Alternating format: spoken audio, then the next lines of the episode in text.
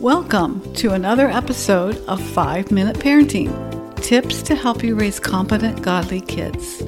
I'm your host, Sandra K. Chambers, and in this podcast, we cover parenting topics from both a practical point of view and a biblical worldview. Our goal is to help you raise kids with a positive, godly self image so that they can become all they were created to be.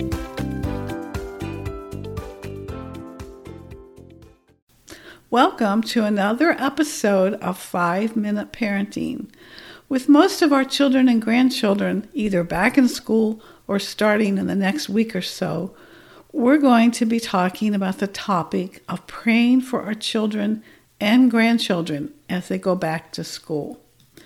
My pastor reminded us last Sunday that we are in a spiritual battle every day, a battle against an enemy who seeks to steal, kill, and destroy.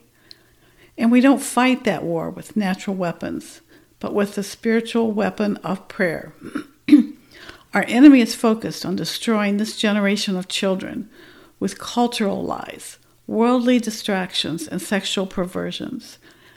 My pastor challenged us to spend more time praying than we spend on social media and scrolling online.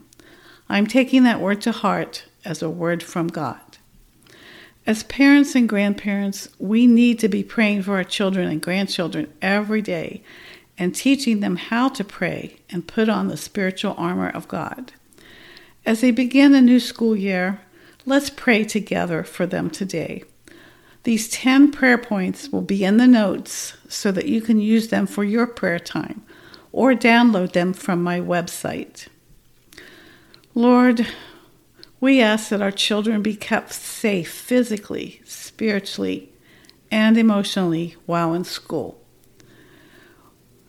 We ask that they would develop discernment and stand firm for what is right and refuse what is wrong.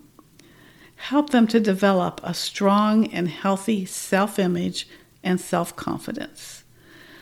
We pray, Lord, that they would treat others with respect and obey the authorities in their life. Lord, may they recognize that you created them and you have a plan and a purpose for their lives. May they discover their God given gifts and talents.